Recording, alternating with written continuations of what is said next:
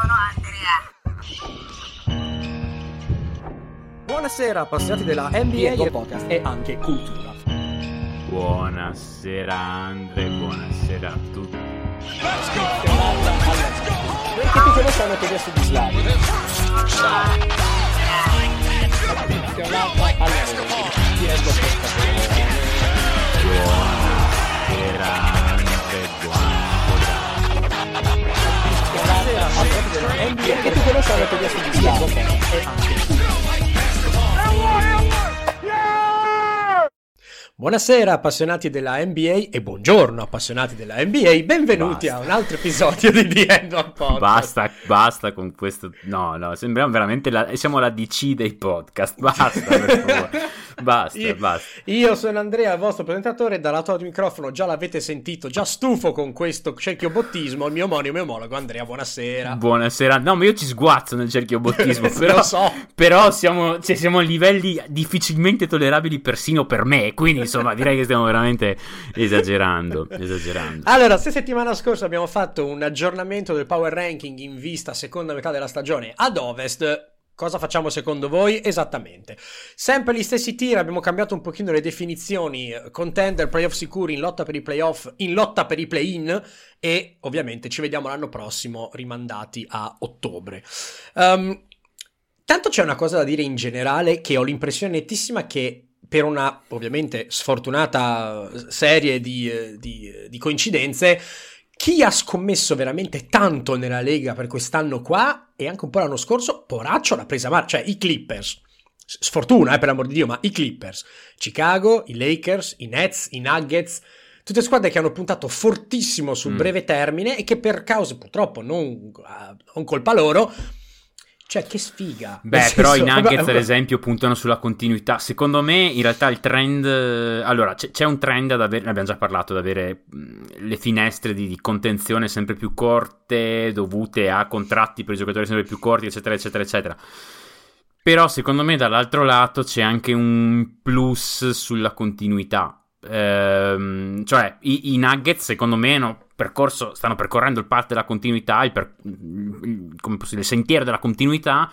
E secondo me, cioè, se, se non è quest'anno, è l'anno prossimo, però torneranno. Sì, sì, no, beh, chiaro, ma il pu- il punto è che non so, è un po' questa sensazione, beh, beh, è un'osservazione puramente di che sfiga, cioè nel senso non è che ci sia altro, però la schiena di Porter Jr. dopo che lo si estende, cioè proprio una serie di sfortunati eventi che, che si... No, Denver, si- Denver veramente, però anche lì io- c'è sempre un pelino di, di- di mix delle cose. Porter Jr. è arrivato a Denver alla Perché? 14 perché... ehm, Chiaro. insomma, sempre, puoi anche sempre La- vedere dall'altro la, lato, schi- no? la schiena dà, la schiena toglie, questo è un Mm. po' il discorso. Puoi sempre vedere eh. anche dall'altro lato. Eh, però, insomma, sì, c'è- c'è- c'è, mm, di certo le squadre che hanno investito tanto nel breve, Lakers e Nets, in su, in su tutte, perché anche i Clippers torneranno l'anno prossimo, credo Sì, io. Però t- tornerà, insomma, diciamo che sono arrivati a due punti abbastanza da cui è abbastanza complicato uscire Lakers Sì. e Nets, ecco. Sì. Allora, dopo questa intro gioiosa, buttiamoci nell'est. Um, allora, primo tier contender. Io ho Quante hai? dentro tre squadre. Anch'io ne ho tre, anch'io ne ho tre. Siamo, qu- qu- qua- allora, io ho in ordine, dimmi se è il tuo Vai, ordine. vai. Bucks, Cielo, prima Bucks per me. prima. Secondi Nets. Allora, no, io li ho terzi, ma perché i terzi hit. Cioè, ok, hit. ok, ok. Io, io devo essere sincero. Allora, guarda, partiamo dai Bucks. Però io Sì. non ti nego che ho avuto per un istante. oh, sono stato tanto così dal. Ma hai presente la scena di Pippo Franco in Giovannona Coscia Lunga? Coscia Lunga quando, quando prende. Non hai presente? No, non l'ho Allora, è una presente. scena. Allora, Giovannona Coscia Lunga lo conosci? Sì, fi- non l'ho visto, il film lo conosco fi- io, però. che- vabbè, la Eh, lo so, mi mancano. eh, lo so, allora, lo è, so. è praticamente c'è, c'è Pippo Franco pensa, che deve pensa che io recuperare. ho talmente delle lacune nel cinema che non ho visto Schindler's List e Eh, non ho visto Madonna. no ma io non ho visto un sacco il padrino l'ho visto un No. anno fa per la prima volta no ma ho del- eh, non, non sono L'hai visto, cioè, hai visto Padrino, tutte le parti del Padrino hai visto? sì però l'ho visto nel 2017 tipo Parte Cioè, preferita del Padrino? Potrei chiudere qua il podcast. guarda dovrei riguardarmelo bene per... Boh, no, no, ma vabbè, guarda che sono proprio... Eh, no, comunque in Giovannone Coscialunga c'è appunto una chiamata in cui dopo aver co- combinato questa signora al commendatore, Pippo Franco prende le misure della signora, che era appunto di Rich Fennec, e a un certo punto eh, ha finito di prendere le misure, Pippo Franco che aveva elaborato questo piano complicatissimo per far arrivare questa signora al commendatore, dice...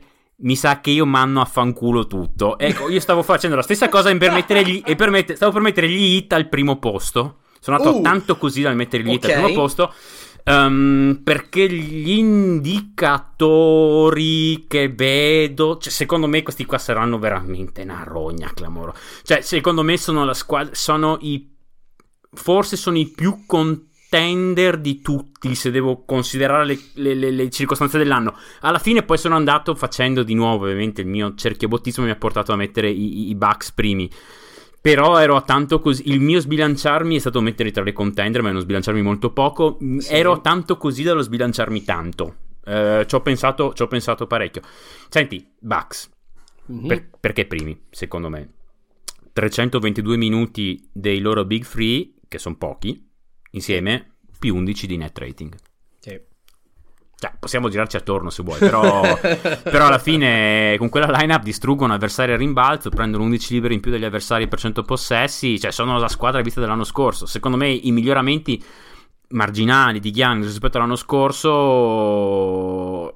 cioè l'aver completamente, ehm, come posso dire, fatto suo l'essere più grosso di tutti gli altri e l'andare al ferro quando vuole e il prendersi 16 liberi per 100 possessi sono compensati da fatto che vedo meno margini di errore per questa squadra rispetto all'anno scorso. Secondo me, io ormai ti giuro che sono tanto così dal non considerare più Brook Lopez un, un fattore per questi playoff.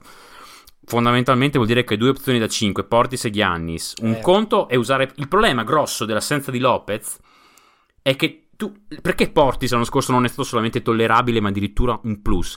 È perché usavi Portis contro i, i minuti delle second unit. Seconde linee, certo, che, che- che è un guastatore Portis contro le seconde linee. Diamine, è, è gigantesco, è lungo, grosso, cattivo, a tocco, a tiro, eh, però secondo me contro i titolari soffre troppo dal lato difensivo. Io comincio seriamente a chiedere se non sia il caso di partire con Giannis da 5.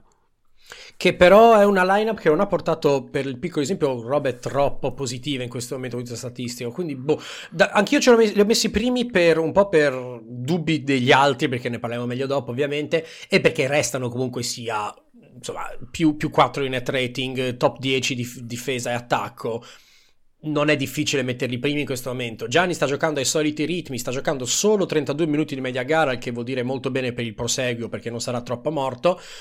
Sui 36 minuti, 32 punti, 13 rimbalzi, 7 assist, 2.7 stocks con una true shooting del 61%. Vabbè, Giannis è tre anni che è così, lo sappiamo.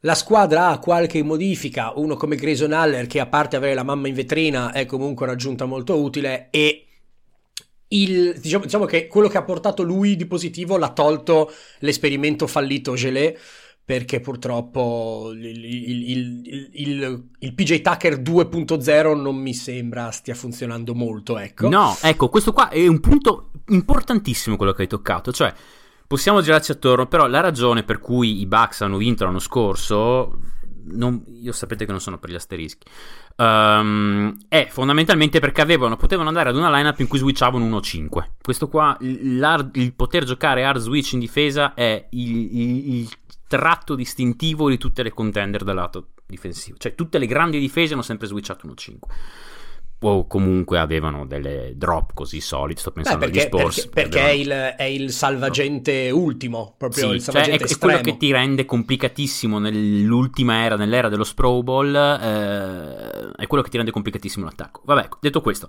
PJ Tucker era l'enabler, eh, era quello che gli consentiva di fare quella cosa lì. Fondamentalmente PJ da 4, Middleton da 3, eh, avevano un solo anello debole, se vogliamo, che era Connaton in quella, in quella line-up là, perché alla fine Sì. giocavano con... con- Eh, Qual è quest'anno la line-up in cui switchano tutto? Giannis 5, Middleton 4 e a questo punto non lo so, immagino Matthews ci deve essere dentro 100%. Sì, anche perché sta giocando molto bene. sta giocando quello che deve fare. sta giocando bene però ne ha sempre una cioè bene o male vecchietto ce n'ha sempre Eh. una al ginocchio le cose cioè sta giocando molto bene Adesso io dico io Matthews da 3 probabilmente ritorna Connaton da 2 e, e Holiday da 1. Uh, perché di, di, di, Vincenzo... Di Vincenzo non ha ancora veramente ingranato. Connaughton è comunque grosso. È di, Vincenzo ha perso, di Vincenzo ha perso un passo eh, per il eh. momento. Cioè, lo vedi che è più. È, no, ha perso un passo. È, è, impaurito per il momento. Mettiamola così. Mi sembra proprio impaurito. Poi magari gli passa, eh. Però non lo so, magari metti dentro Allen al posto di Connaughton, però perdi in taglia. Cioè, questi qua hanno il tratto distintivo è che erano grossi sono ancora grossi quando hai Giannis Middleton e Drew. Secondo me sono meno grossi dell'anno scorso. Eh sì, sì. E a altissimi livelli su sette gare, se hai un giocatore con cui, puoi, con, con cui l'attacco avversario può scardinare un po' il tuo schema difensivo, è un problema nel lungo andare. Quindi sì, un elemento di debolezza c'è. L'esperimento Ogele è fallito. Sono eh, più vabbè, corti, amen. sono anche più corti, Sono- hanno sì, la coperta più più corta. La coperta... Oh, premesso che la coperta corta, te vai a vederlo, non c'è una contender che non abbia, girala e voltala, vediamo Mm. dopo gli hit, la coperta corta, perché la se, se- puntata scorsa cosa abbiamo detto? Ah, i Suns hanno opzione di qua e di là, registravamo la puntata oggi, c'avevi Ayton che è ancora fuori con la caviglia. Javel che, che- che comunque anche lui col ginocchio gonfio di qua e di là, due polsi saltati in una settimana, Crowder che sta roba qua è una cosa che gli torna. Cioè, stai, stai un attimo che ti saltano due della rotazione, ne hai nove di rotazione e sei fregato. Eh sì. Sì, I eh, Bucks eh, non ne hanno nemmeno nove, questo è il mio punto, i Bucks ne hanno di meno. Alla fine l'NBA, l'NBA è una gara di resistenza, lo, lo sappiamo. È una gara- Allora, e anche i- culo. Eh sì, no, senza dubbio. Ehm, miei secondi, tuoi terzi Miami, oppure facciamo tuoi secondi, miei terzi Brooklyn? Allora, no, parliamo, parliamo di Miami, parliamo di Mm. Miami. Mm, Allora, io Mm. parto io che penso di avere meno roba di te. Ehm, chiaramente la- l'elefante addormentato dell'est, come dicevano di Mohamed Ali, cioè nel senso terzo Ma miglior attacco, no, Sono neanche, primi. però. No, lo so, Cioè, però sono primi in intendo- classe- cioè, non lo so, è però intendo, assurda. No, però intendo che esatto, è tutto il punto è questo, nel senso che vai a vedere ah, ma Bam ha saltato 21 ha giocato solo 21 gare, eh, vabbè, ah, Butler ha giocato solo 28 gare, primi. Perché con, con gli aiuti di- dei, dei Caleb Martin, dei- degli Struss, dei Vincent di questo mondo. Fondamentalmente la ragione per cui la, la si considera un po' meno forse è proprio questa cosa qua, cioè un Milwaukee al 100%, un Brooklyn al 100% fa più paura che un Miami al 100%, ma un Miami al 40% è Siamo sicuri di questa affermazione? Cioè, io comincio. Io co- questo qua è una cosa importante. Mm. Comincio ad avere dubbi sul fatto che questa formazione al 100% non sia una. Oh, guarda che comunque è Eh. Lauri, Butler, Robinson, vedi tu, possibilmente Robinson, eh, PJ Tucker, Bama De Baio. Ora avranno problemi di difesa schierata, tutto quello che vuoi.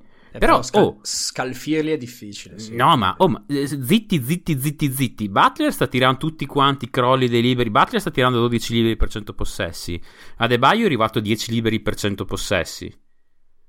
Cioè, io, io mi, mi- mi- ti dico, io ti- secondo me sono più contender dei Jets questi qua. Cioè, proprio... Mm. E poi hanno fatto proprio. Si sono immersi nella loro identità. Che è essere rognosissimi. Sono fondamentalmente eh, quinti per eh, rimbalzi offensivi, rimbalzi difensivi, terzi per palle perse, eh, pochi falli, molto silenziosamente noni per tentativi da tre punti. Che considerando il roster non lo diresti. Invece se li stanno prendendo perché comunque stanno avendo, come hai detto tu, gli Strus di sto mondo. Strus, eh, cioè- Caleb Martin. Oh, guarda che... eh, Cioè, giustamente, noi parliamo di questa lineup, io ti ho detto la lineup qua, però per i restanti 40 minuti giocano con una lineup che si muove continuamente, genera un sacco di tiri aperti. Cioè, Miami ti rompe le palle con quella lineup lì finale, ma è anche uno stress totale per gli altri 40 minuti. Eh, Sì, sì, sì, sì. cioè, tu poi punto della profondità, leva i primi sei della rotazione, che secondo me sono i 5 che ho detto più Irro, perché potrebbe essere quello che si gioca al posto con Robinson. Sì, no? chiaro. Oh, dal 7 al 9 hanno comunque Struss, Martin e Vincent, che può sembrare una boiata, ma sono giocatori che ti portano robe tutti diverse, sono tutti strafunzionali quello che fanno. Non ho contato il backup 5, che sarà o Deadmon o, o, o Yurtseven, vediamo. Ehm, io non vedo debolezze in sta squadra. No, eh, questo è il punto, cioè sono, sono meno sexy de- di un Brooklyn con i Big 3 al 100 più di potenza, però sono, sono anche molto meno... Non so, non, non ci sono crepe, non si vedono crepe. a meno di ovviamente infortuni e altre cose. Quindi sì, sì, è, è l'ennesima stagione per cui il, il, Coach of the Year dovremmo rinominarlo, non si chiama Eric Spolstra Award of the Year. Sì, li ho messi qua semplicemente perché nonostante queste assenze qua sono, sono a questo livello, perché no, potranno solo che migliorare integrando i, uh, i, uh, i, vari, ovviamente, Bam e Butler. I Big Three di Miami hanno condiviso in campo per meno di 300 minuti, eh. Sì, cioè, sì. La, Lauri, uh, Lauri, Bam e, e, Butler, meno di 300 minuti in metà stagione è veramente poco e niente, eh, però sono ancora lì. Quindi quando ce li hanno e se ce li hanno per una serie di partite Paura fan paura. Oh, uh... per inciso, a differenza di... Cioè non è un non hanno condiviso... Non so come spiegarti. Ho, ho, ho delle sensazioni... Per... a me non preoccupa il fatto che Drew, uh, Middleton e Giannis abbiano diviso il campo per 300 minuti. A me non preoccupa che abbiano diviso il campo per 300 minuti questi tre qua. Mm, mi preoccupa il fatto che come è la difesa dei torniamo sempre lì dei, dei ci arriviamo dopo dei Nets quando quei tre giocano insieme il fatto che quei tre non abbiano giocato ancora assieme quest'anno abbiano giocato assieme poco l'anno scorso mi preoccupa mm-hmm. questi tre qua degli hit a me non preoccupa per niente no. perché sono tre giocatori che hanno una, una gliene frega niente di quanti punti segnano, di quanto hanno una comprensione di quello che succede sul campo pazzesca. Eh, l'intelligenza cestistica è, molto visibile, che è la ragione per cui non la sola, ma una ragione per cui quei Toronto hanno vinto il campionato. Eh, guarda, guarda, Bravo, stavo per dire, io, io, comincio a sentire delle vibe... Mm. È, mm. è, impalpabile, ma una squadra intelligente diventa una squadra rognosa, nel senso proprio così, poi ci aggiungi tutto quanto il resto, quindi sì, sì. Um, Brooklyn... Um... O, o, ehm, di nuovo, scusa, dipendono Vabbè. ovviamente sempre da una da dei playoff pazzeschi di Butler. Cioè, siamo sempre lì. Sì, Se Butler beh, fa dei playoff come nel 2020, questi qua, secondo me, possono Sono tranquillamente vincerlo. 2020, sì, sì, possono vincerlo tranquillamente. Se Butler non ne ha, se Butler salta due partite, sono rognosi, ma insomma, si finisce lì. Sì, eh, il fulcro, il fulcro è sempre quello. Mm. Brooklyn, eh, li ho messi terzi perché, perché si è rotto Durant, eh, non riesco ancora a non metterli nelle contenders ovviamente per quanto questa stagione non sono stati per mille ragioni diverse la schiacciasassi che ci si auspicava, infortuni, Irving che è in lotta col, col, col, col governatore di Brooklyn e quindi non si vaccina quindi non può giocare. In questo momento Brooklyn ha il settimo miglior attacco, la quattordicesima miglior difesa, sono dati statistici che non fanno paura, ma neanche... Soprattutto se consideri che la quattordicesima difesa è arrivata perché gli avversari tirano col 32 spicci da ecco, 3. Ecco, vedi, quindi, quindi insomma non, dovevano essere molto più paurosi in attacco, non abbiamo potuto vedere i Big 3 fondamentalmente in attacco in maniera sostenuta, in difesa non ci aspettavamo mai di avere davanti un, un battaglione, però un po' così. Durant fuori almeno un mese, una, uno sprain, un'estensione del, del collaterale mediano, mazzata notevole, Arden ha saltato sei partite di questa stagione, ma ci ha messo un po' a carburare. Ora è tornato, siamo a posto. Tra l'altro, bellissima notizia del fatto che stia pensando di non rinnovare a Brooklyn perché gli manca, il, fondamentalmente, gli manca la gnagna che c'era a Houston. Pose before bros. per eh, parafrasare quello detto della regola di Barney Stinson. Vabbè. Mm. Esattamente, sì. Cioè, nel senso, a quanto pare, eh, preferiva molto di più la vita fuori dal campo a Houston piuttosto che a Brooklyn, che non capisco come sia logica una cosa, cioè è Brooklyn, è New York. Eh, ma Houston, no, Houston è famoso per, eh, per, per eh, i nightclub. Eh, ho capito. È per i nightclub. Perché, perché, eh, Houston e Atlanta sono le due e la terza è Scottsdale. Eh. Eh, che è in periferia Scott è Arizona, no? Sì, eh, sì quindi... periferia di Phoenix. Scottsdale è tipo, dicono tutti quanti che Atlanta e Scottsdale siano le... Cioè, Phoenix siano le due trasferte più complicate, tra virgolette. Allora, allora, vedi perché quando poi intervistiamo Niccolo Melli, ciao Nick, se mai ci ascolti... A- auguri, tra l'altro, che fa gli anni oggi. Ah, è vero! Mm-hmm. Aug- che precisione, insomma. Mm. E, ehm, cioè, il discorso è, è chiaro che lui dica, ma io non è che sia un animale notturno, queste città qua, preferivo i musei a New York. Ecco, vedi, Arden non preferisce i musei no. a New York, preferisce altre cose. Va bene. Detto questo, um, vabbè, Durante è stato il fulcro dell'attacco, però appunto non ce l'avranno per un mese. Arden ora è rientrato a, pre- a farne le veci, quindi non saranno mai un attacco under, uh, under come dire, so- sotto i migliori 15, ovviamente. Patty Mills continua a essere la cosa migliore che sia arrivata alla panchina, Aldridge uguale ma per quanto riguarda il gioco interno, l'abbiamo già parlato tante volte, non, non mi ripeterò. Come si va avanti da qui? Eh, tanto dipende da Irving e dalla situazione nei vaccini. Eh, il punto è che non penso sinceramente che il braccio di ferro sarà risolto da un lato o dall'altro. Cioè, Irving non penso deciderà di vaccinarsi, punto e basta, perché è convinto della sua scelta e ok, punto, è in pace con se stesso. Dall'altro canto abbiamo una situazione in America che è più grave di quello che stiamo guardando in Europa, in media ovviamente. Eh. Abbiamo una situazione che non sta migliorando come sembra stia migliorando qua. Gli Stati Uniti sono di come dire, di cultura medico-sociale, un paese che tende a vaccinare tantissimo, cioè tipo il vaccino per l'influenza ci vanno a, a IOSA, anche giovani, eccetera, è proprio uno, una forma di, di, come dire, sociale di affrontare le malattie molto più radicata che, che, che, in Europa, per quanto non è che in Europa non siamo, siamo tutti quanti non vaccinati o anti-vax.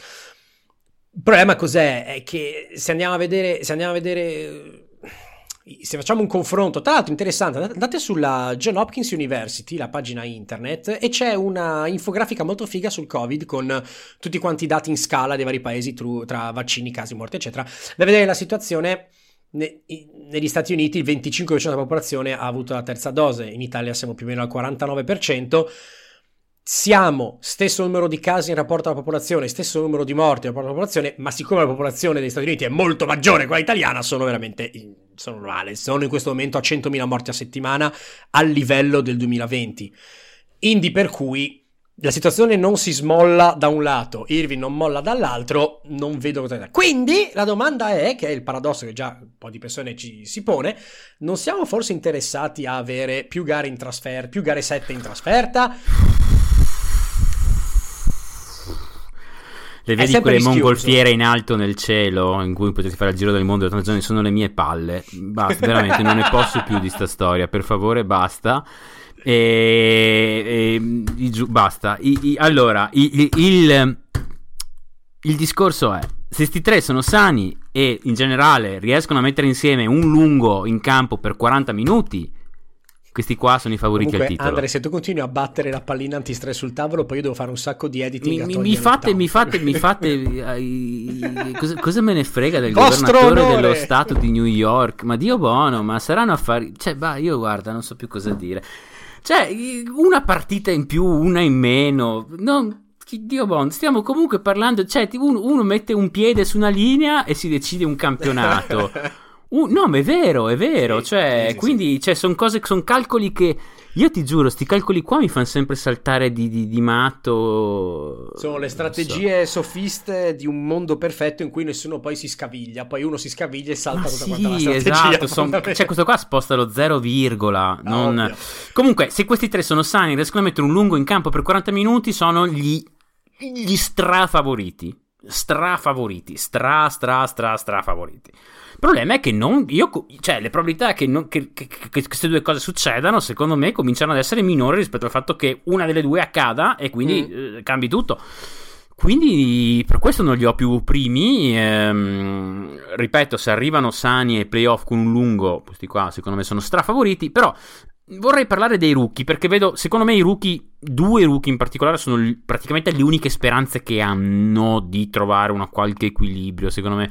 Quello su cui mi sbilancio di più è Kessler Edwards, ero alto su di lui dal draft, sebbene fosse diciamo previsto per inizio del secondo giro, ne ho addirittura parlato in qualche puntata di draft class il prototipo di quelli che piace a me, eh, sa cosa succede in campo, è grosso, tira da tre, difende benino, quello che voglio, in poche parole. È magari un po' rigido, ma pace. E nelle ultime gare sta giocando 34 minuti di media, nelle ultime 10-27, nelle ultime 5 34, nelle ultime 10-27. Il minutaggio è alto anche perché durante è fuori. Però io comincio a credere che questo qua sia veramente il complemento perfetto per i tre, forse anche più di Harris. Uh, perché credo che se è vero che Harris... Cioè, non... allora, quei tre sani sono già un attacco allucinante. Sì. Eh, se tu ci aggiungi Harris, l'attacco diventa allucinante più. Però non è che. Però quei tre sono, hanno diversi problemi dal lato difensivo. Sai, sai cos'è il punto? Ti interrompo un attimino. Perché certo. il discorso è, cioè, è troppa grazia a Sant'Antonio. Quando tu hai i tuoi big three che sono tutti e tre fortissimi da tre, pericolosissimi, il vantaggio marginale che sì. ti dà avere un Harris che corre esatto. dietro i blocchi è meno forte perché comunque sia, me lo esatto. lasci andare, tanto dovrà Esatta- doppiare Durante. Es- esattamente, Amen. esattamente, è un vantaggio marginale perché uno i tiri sono quelli. Il vantaggio marginale che ti dà Harris, secondo me, è inferiore al vantaggio che ti dà al momento Kessler dal lato esatto, difensivo. Parte, esatto, che tira Edwards dal, dal lato difensivo Considerando che Edwards comunque sta tirando col 43% da 3 a più di 6 tentativi per, per 100 possessi. Eh, questa cosa qua è stata segnalata anche da, da, da Naya, che, che, salutiamo, da Emiliano Naiaretti, ehm, che, eh, che, che, che, Edwards è stato provato anche da 5 nella filiata mm, G League. Uh, ora, non lo so se questa cosa qua succederà anche ai playoff, però è indice di quanto loro abbiano capito che c'è un problema da 5 e quanto abbiano capito che Edwards è fondamentale nelle rotazioni. Secondo me Edwards, io a Edwards gli darei 25 minuti ai playoff, cioè sono son mm. strasicuro. Per me Edwards potrebbe anche essere una opzione qualora, non lo so, una qualche squadra decida di non andare con un backup 5 eh, grosso o con un backup 5 che ti possa mangiare in post Mm, e tu decidi in qualche modo di provare sì, di, di, mettere minuti. la pezza in difesa ma in attacco essere più, sì. più funzionale certo voglio L'altro rookie che mi sta veramente piacendo molto e secondo me dovrebbe essere lo starting 5 ed Aaron Sharp, eh, prima mm, scelta di quest'anno, 29esimo se non sbaglio, quella che hanno avuto nello scambio con Shamet. Io per caratteristiche preferisco... Allora, secondo me i due migliori lunghi per questa stagione sono lui e Aldridge, per quello che hanno fatto vedere mm-hmm. in campo. Però Aldridge lo preferisco contro le second unit per caratteristiche. Cioè per il forza. fatto che siano no, punti veloci, meno possibilità che te lo cerchino attivamente dall'altro lato del campo. E quello, vedete il discorso Portis, diverse mm. età, diversi skillset, però un discorso simile a quello fatto prima. Certo, certo, certo. Però perché Sharp non dovrebbe partire su Griffin? Cioè, Brooklyn soffre tantissimo rimbalzo e Sharp è un rimbalzista pazzesco, sta prendendo quasi 20 rimbalzi per 100 possessi. Sharp è per distacco il miglior rollante a canestro che hanno adesso a roster. Ma per distacco. Uh, tra i cinque tradizionali, poi magari Brown e Bembry ti possono offrire, Bembry soprattutto ti possono offrire qualcosa in più sullo short roll come passatori, eccetera. Però come cinque tradizionali il migliore. Mm-hmm. Non è a livelli di Claxton difensivamente, ma è più mobile sia di Griffin che di Aldridge sui cambi, è sufficientemente enorme per una drop. Gioca 20 minuti di media nelle ultime 5, nelle ultime 10 simili. Io ve lo segnalo. Se fossi Nash, questo qua è un altro che questi minuti qua li giocherebbe ai playoff. Eh, tre superstelle, giocatori utili e funzionali intorno. Non è così difficile fare il puzzle, ecco. Eh, però utili e funzionali, sai, come al solito la caratteristica prima di un giocatore utile e funzionale è che deambuli. sì, è una eh, bella base. Tu ridi, tu ridi, però non è così scontato. Cioè, hai visto Millsap, ad esempio, Millsap, Millsap o, o, o, gli danno la pozione polisucco da qualche parte e diventa un'altra roba, torna quello che è. oppure cioè, eh, non so dove possa tornare utile uno così. Nel senso, mi dicevi Millsap di, di, un anno fa, anche se ora ti avrei detto, Madonna, datemelo subito. Sì. Eh, adesso l'ho visto Io non so, quanto, non so, quanto, possa essere l'ambiente che non lo stimola, tra virgolette, o lui, però è ovvio che all'età che ha, già l'anno scorso era calato rispetto a quello prima in cui era veramente una bestia eh, alla fine, oh, eh, la vecchiaia arriva veloce, eh? Cioè, sei lì, tieni botta, tieni botta e poi...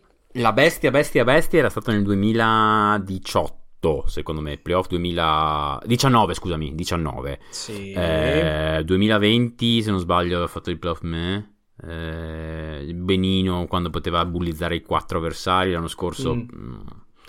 Comunque, vabbè, Vabbè, parabola, parabola discendente. Quindi insomma, vediamo come tornano, se ritornano, vediamo come tengono botta il mese d'assenza di, uh, di Durant e via, ne riparliamo fra un po', però ovviamente sono le contender, mi sembra, secondo me è corretto non averli primi né per me né per te, poi dipende ovviamente da come Miami si, si, si, si sfoga, vediamo dove mettiamo, va bene. Allora, secondo tier playoff sicuri, io Quante ne ho ne due soltanto. Sei riuscito a mettere dentro una seconda? Ah, Bravo. vedi, guarda. Ok. Eh, immagino che la seconda tua siano i 76ers. No, sono i Cavaliers. Ah, eh, per dirti, cioè io ho pensato più ai, ai 76ers che ai Cavaliers. Ma... Quella, quella, che abbiamo in comune sono i Bulls. Siamo ovviamente, abbastanza... ovviamente. Okay. E ti dirò, sai che ha fatto un pensierino anche sui Bulls? A non Avete... metterli qua a metterli in contender? No, no, non metterli nei playoff sicuri. Ah, non metterli nei playoff sicuri? Dio buono, questi qua devono farsi un... Devono veramente contattare la SAF per organizzargli un viaggio per... a Lourdes, perché Lourdes. si stanno rompendo tutti. Per, per info, la, la, SAF è la società autotrasporti friulani, non so, una roba del genere, però... Non ho idea. Comunque sì, eh. cioè se sono i bus che sono in zona, in zona Friuli, Udine, eccetera, eh, così lo sapete. Comunque, Derek Jones Jr., ultimo che si è fatto male. Madonna. che dopo il ginocchio si è fatto male, un, si è fratturato un dito, quindi sta fuori due mesi. Caruso sta fuori due mesi. Lonzo, menisco, sta fuori due mesi. Eh, Lavine deve ancora tornare e... Sì, non è che... Perché ho detto Lavine? Lavine deve ancora tornare. Per far non... incazzare a Starita. Esatto, e tornerà, e tornerà, ma... Cioè, tornerà ovviamente, poverino, dovrà avere il suo tempo. Cioè, è vero che eh, nel prossimo mese, il prossimo mese sulla carta affrontabilissimo, perché hai Orlando, Oklahoma, Toronto, San Antonio, Portland, Orlando, Toronto, Indiana. Cioè, qui ti ho fatto una storia. Vabbè, cioè, sogno. Ecco, ecco poi, poi, vabbè, poi hai Philadelphia, Phoenix, Charlotte, Minnesota, ma poi finisce nuovo il mese con Oklahoma, San Antonio, Sacramento. Sì, boh. Quindi è, è, super easy e è ok.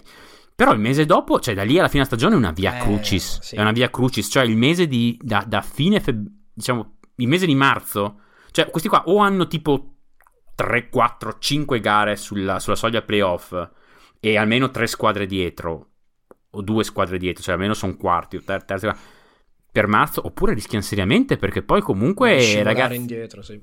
Eh, madonna, quindi sono stato tanto così, però alla fine sono stati gli unici come sono i playoff sicuri. Ma pensa, pensa che io se, se, avessi avuto, cioè se non si fossero rotti Lonzo e Caruso, sarei stato tentato da metterli gli ultimi tra i contender in questo momento, in questo momento. Questo qua è un power ranking parziale per la seconda parte. Eh, eh. Però a me non piace però, boh, Vucevic lì, secondo me eh, il playoff lo paghi tanto. Eh, la ragione, la ragione per cui in questo momento, allora, C- Chicago ha il diciassettesimo defensive rating della Lega con, in, su tutta la stagione, quindi contando la presenza di Lonza e Caruso in campo. Senza di loro, figuriamoci.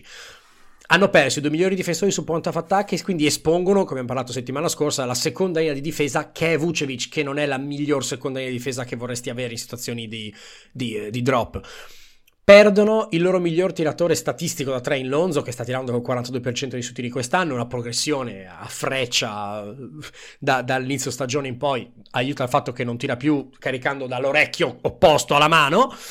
Eh, Chicago è ultima per tiri a tre tentati, ma prima per percentuali, il che non mi stupisce tantissimo visto che hanno De Rosa, ad esempio, che tira soltanto quando è proprio sicuro che entra. Dosulmu è identico, Dosulmu se gli lasci due metri o oh, segna metà delle volte. Però se non gli lasci due metri non tira neanche se... Ma proprio, deve avere i piedi messi come dice lui, come... esatto. In quel caso lì tira. Pa- oh, a me piace, ne parlo anche dopo, però... Fantastico, sì, sì. E quindi loro rotti, non dimentichiamoci che non è stato un fattore in questa stagione, ma Patrick Williams rotto, che era il loro potenziale 4, mm. 4 mm. titolare ottimissimo per, uh, per uh, difesa, soprattutto ai playoff, eccetera. Detto questo, dette le spighe, la squadra è bella, l'attacco funziona bene, la coppia la, la Vinderosa funziona alternando i possessi per quanto non siano la migliore coppia accoppiabile. Vucevic in attacco è un bel grattacapo per le difese. Don Sumo è una pescata fantastica per la difesa, secondo me, perché ha fatto veramente tante cose fighe on ball. E ora gli cadrà parecchia, parecchia responsabilità per questo, appunto, per l'assenza degli altri due. In attacco, energia pura, Green ha dato i suoi frutti, non, mi, mi, era piaciucchiato, ne parlammo addirittura quando parlavamo della Sabelli di due anni fa o tre anni fa ancora, e dissi l'ho notato e Atletico mi, piace, mi piaceva vederlo in altre situazioni. Poi me, ce ne dimenticammo per due anni e poi adesso è ritornato. Insomma la squadra è bella non è una novità. È chiaro che bisogna vedere adesso per le prossime gare quanto una realtà fatta da Kobe White, Dosumu eh, Lavin se c'è De Rosa e Vucevic può produrre Uh, sapendo che perdi dei giocatori importanti e importanti per cose chiave, che vuol dire tiro sugli scarichi, vuol dire difesa, che sono cose che si applicano e funzionano contro qualunque altra squadra. Sono d'accordo, sono molto d'accordo. Guarda, um, do- veramente io sottolineerei due volte quello che sta facendo Dosunmu perché sapevano tutti sarebbe stato rognosissimo in difesa, point of attack, però mm, che fosse tollerabile in attacco a questi livelli no, invece sta tirando col 44% da 3. Il volume, è, ripeto, è basso, sono 4 triple per 100 possessi, però 44% è un numero, insomma. Uh, per il resto si sapeva che fosse un gran connettore che va al ferro come un demonio, che spinge la transizione, che sa giocare un pick and roll se serve, questo ok. E, per inciso, si prende il, quasi il 40% dei suoi tiri al ferro, dove trasforma col, col 71%. Uh, eh, però gare da start sta girando a 13-7-5 col 66% dal campo, uh, 4 assist to turnover ratio Dosumu secondo me è utile ai playoff, in rotazione playoff da ora, ehm, ho cambiato la mia idea durante l'anno praticamente riguardo mm. a questo punto qua, è utile da ora in rotazione playoff, ehm, lo sarà ancora di più senza Lonzo e Caruso. Comunque vorrei parlare bene anche di White che secondo me Sta avendo una stagione molto sottovalutata da quando iniziò il Covid. A gennaio comunque sta girando a 16-3-3, gli split sono 51-41-95. In generale questo è un trend, eh, quello del tiro è un trend che io ritengo in costante miglioramento.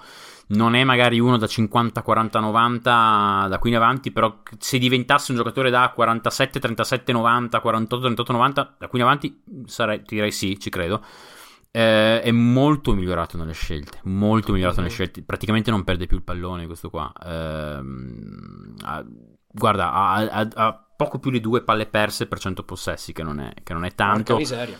Uh, uh, uh, ha assist to turnover sopra il 2 costante nella stagione, eh, che per me è la soglia di chissà cosa fa con la palla in mano.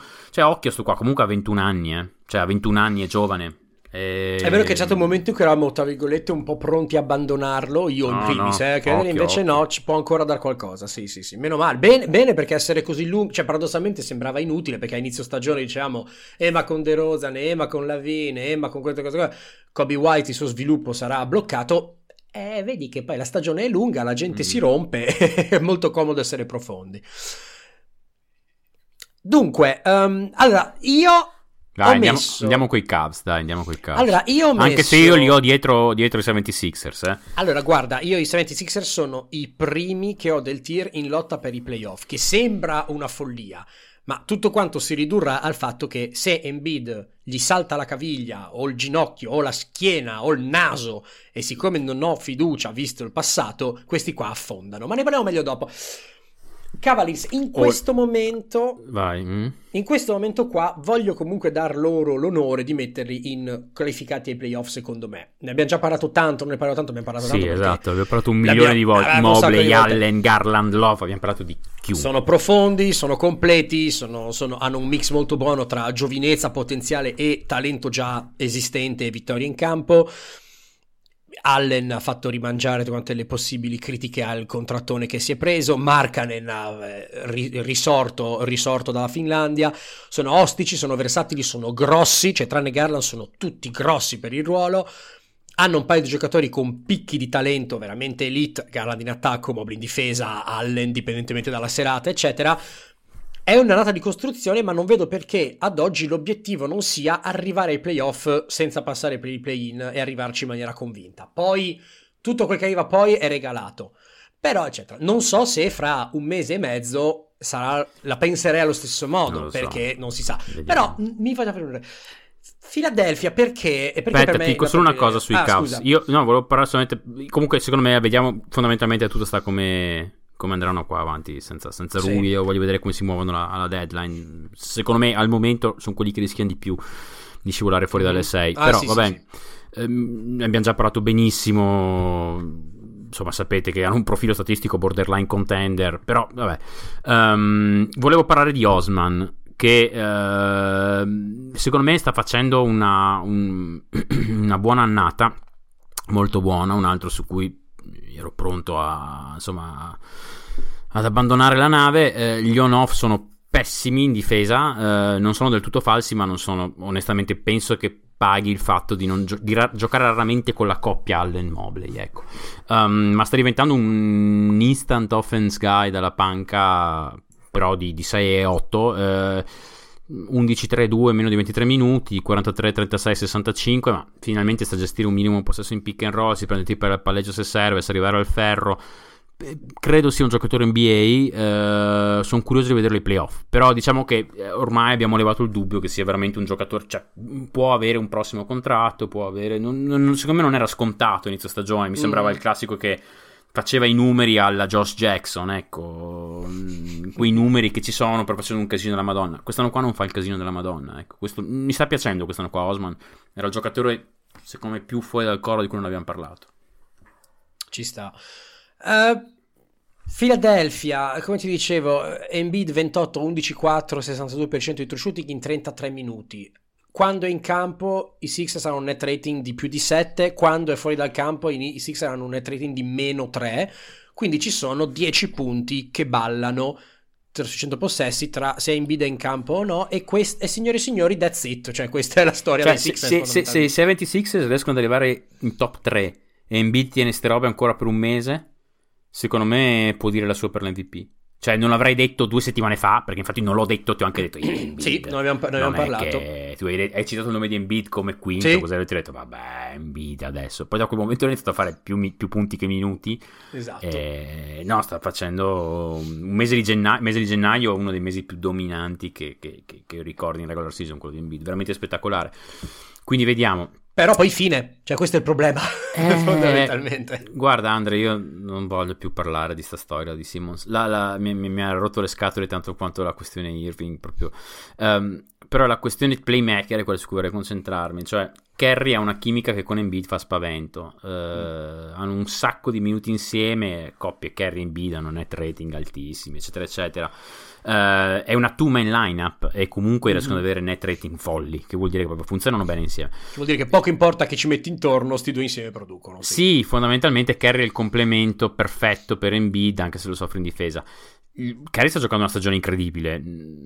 Mm, 23 6 5 per 100 possessi, migliorato ulteriormente l'anno scorso. ehm, 51 42 88 le percentuali, sono folli, ma si sa che è un Madonna. gran tiratore. Ehm, sta giocando molto più on ball, molti pick and roll con tiri presi dal mid range, long two. Insomma, ha una chimica pazzesca per Embiid. Ma il mio punto è che questo qua sarebbe quindi qua in ottica trade Simmons, eh, se dovesse arrivare indietro una point guard adesso alla deadline di qualsiasi tipo, anche una Libarton, un chiunque, un chiunque, anche non una stella, dovrebbero secondo me considerare anche spostare Kerry nella second unit. Perché Mm, se dovesse arrivare una guardia, cioè uno tra Maxi e Kerry andrà nella second unit. Credo che il profilo di Kerry sarebbe più adatto ad andare nella second unit, nonostante quello che ho appena detto. Perché Maxi attacca il ferro veramente con cattiveria. Tra ferro e floater sono più, più limitati sui tiri, arriva da lì. Si prende più liberi di Kerry e via avanti. Diciamo che giocare con Drummond, secondo me, potrebbe perderci parecchio. Cioè, o meglio, Mm. potrebbe perderci di più Maxi che, che, che Kerry. che Kerry, certo. Quindi dipende da chi arriva, però allo st- mi piangerebbe mandare Kerry in panca dopo un'annata così, dopo- anche per la chimica con Embiid, Certo. chiaramente chiuderebbero in- verosimilmente entrambi, a meno che non arrivi qualcuno. Però secondo me è possibile che siano costretti a prendere questa decisione qua, indipendentemente dalla trade. Sì, sì, c'è modo. Insomma, il problema è che, come, come ha detto Cesare, ciao Cesare, il nostro, il nostro uomo creativo e esperto Sixer in casa, come ha detto i microfoni degli altri due omonomi omologhi di The Answer Podcast in cui si parla di, in cui si parla di Mhm. Sixers, eh, purtroppo ci siamo un pochino dati la zappa sui piedi firmando col contratto che abbiamo firmato Tobias Harris. Eh, non andrò nei dettagli, andate a sentire il loro podcast in cui hanno ben esposto la cosa, non faremo un copia e incolla. Il punto è, sì, cioè nel senso anche Harris ti dà quello che ti dà, lo paghi troppo e non ti dà neanche delle cose che sono così tanto utili. La migliore annata in stagione la fece l'anno scorso, slash l'ultimo anno ai Clippers, ma è questa cosa per cui non è abbastanza versatile per essere un secondo violino, ma è abbastanza forte per non essere solo un terzo violino e quindi è come Balto anche lui e non sappiamo più come farlo. Insomma, se Embiid sta sano, se qualcosa si aggiusta, sti qua possono andare anche avanti, possono tranquillamente essere ai playoff senza passare dal via, però non riesco. Io il discorso è semplice, se domani Embiid si scaviglia e purtroppo Non chiamarmela, Dio Madonna, che mi sta, cioè, se si scaviglia lui finisce la mia annata del Fanta, del Ah, NBA. poverino. Posso ricordarti che avevo mai Porter Junior, Zion e vabbè. non so chi altri sono rotti, e Sexton, quindi magari no. Vabbè, che potevi chiamare la squadra fatte bene fratelli. eh, Eh, ho capito, sì, però cap- capisci che non posso avere pietà io, empatia. No, no, chiaro, chiaro. Comunque Insomma, anche, questa- anche eh, quest'anno comunque i San Juan Kudumars, che sono i cetrioli di San Giovanni, ricordiamo, vincono, primi. vincono la regular season come ogni anno e poi puntualmente ai playoff succederà qualcosa, un asteroide, qualcosa. È fastidiosissimo giocare a qualunque fantagioco con Bandiziol perché è sempre primo in regular e quindi è insopportabile e se perde è per sfighe quindi è ancora più insopportabile. Ma è vero, cioè è vero Sì, che è se vero, è perdo, vero. eh, No, è eh, vero, però per è sfighe. però è ho vinto un anno, eh, un anno, eh, un anno, cioè un anno avevo una squadra che era più forte delle- cioè della seconda e della terza messe insieme. Sì. Sono riusciti a rompersi chiunque ai playoff, cioè tipo 5 infortuni, folle, era mi ricordo beccai contro sette partite in cui Kawhi tenne tipo 40 di me. Cosa, riuscì ad andare fuori anche il secondo turno, ai tempi ancora di Kawhi San Antonio. Vabbè, comunque... Ah, Capite che basta con ci- queste ci- cose ci- da, da- da- da- da tifoso Ci sono, mol- ci sono molti, molti inside joke nel, Sì. Sì, nostri sì, anni sì. di amicizia. Allora, dopo, quindi la tua prima in lotta La mia- per i playoff sono la mia era. eh, eh, allora, io, io avevo sia Philadelphia che Cleveland in lotta per i playoff, con Philadelphia Ok. molto vicino ai playoff sicuri. Ok, Eh, la prima dopo queste qua per me sono gli Hornets. Eh, idem, perfetto, siamo d'accordo. Allora, siccome qua siamo il podcast che fa eco a altri podcast, se, va- se vi piace quello che dice il mio collega, andate a sentirlo parlare con un'altra persona, non me, cioè con il buon Pippo Barresi, a casa Hornets. Un be- bell'episodio, una bella carrellata su praticamente all things eh, Hornets. Andate a sentirlo perché è parecchio figo. Quindi... Io ho anche pensato di fare lo scherzo e tipo copia e incollare tutta la puntata in questo momento, così l'episodio veniva di tre ore e mezza. Perché tanto eh, parliamo di- Sarebbe degli stato Hornets. bellissimo. Sarebbe Scusa, stato bellissimo. Che senso ha che ne parli io quando ne hai già parlato tu? Con- con- con- Io infatti non, scritto, infatti non ho scritto nulla sugli Hornets e possiamo parlare di quello che vuoi perché... Beh, guarda, eh, belli, solidi, attacco fighissimo, gli manca un centro serio difensivamente, ma anche un po' fisicamente parlando, per passare al tir successivo ed essere stabilmente una squadra che può puntare ai playoff senza passare dal via. Però, se la parabola di Philadelphia scen- sembra discendente in senso generale, eh, cioè c'erano tanti- tante premesse, tante speranze per il, per il, per il process e da due o tre anni a sta parte stiamo Do- da quando è andato via, da quando è andato via Butler, quando è andato via Bellinelli, cioè, quando si è sciolta quella squadra con Bellinelli e Liasova, purtroppo stiamo sempre un pochino. Eh? Charlotte è il contrario, cioè ogni anno si alzano un pochino le stakes e si è un po' più, un po' più contenti. Siamo ancora, dobbiamo ancora aspettare il momento in cui vedremo che c'è. Questo è un problema da regolare. Siamo ancora nella fase di innamoramento, i primi dieci mesi in cui tutto va benissimo, lei è sempre bella, mi- non mi darà mai fastidio il fatto che è così, eccetera, eccetera. Quindi perfetto. Sesto attacco della Lega, però sono quintultimi per difesa e non è una sorpresa per nessuno che, No. abbiano- che siano una, una, una corazzata offensiva fra Ball, Rosier, Bridges e Hayward. E però l'unità difensiva eh, bisogna mettere a posto. La cosa più bella sarebbe poter clonare l'Orford di due o tre anni fa, come dicevi tu per l'appunto su- sul- sul podcast parallelo, e avere un giocatore del genere, cioè un archetipo di giocatore che è un buon difensore, ma non un- uno che ti stoppa la gente, uno che sa coordinare una difesa, perché i corpi ce li hanno, l'atletismo ce l'hanno, le leve lunghe ce l'hanno, quindi non è così difficile da sbloccare questa cosa qua. Comunque in Scusa, attacco... eh, cosa? eh, contratto di due anni per Stanley Johnson ai Lakers. Vabbè.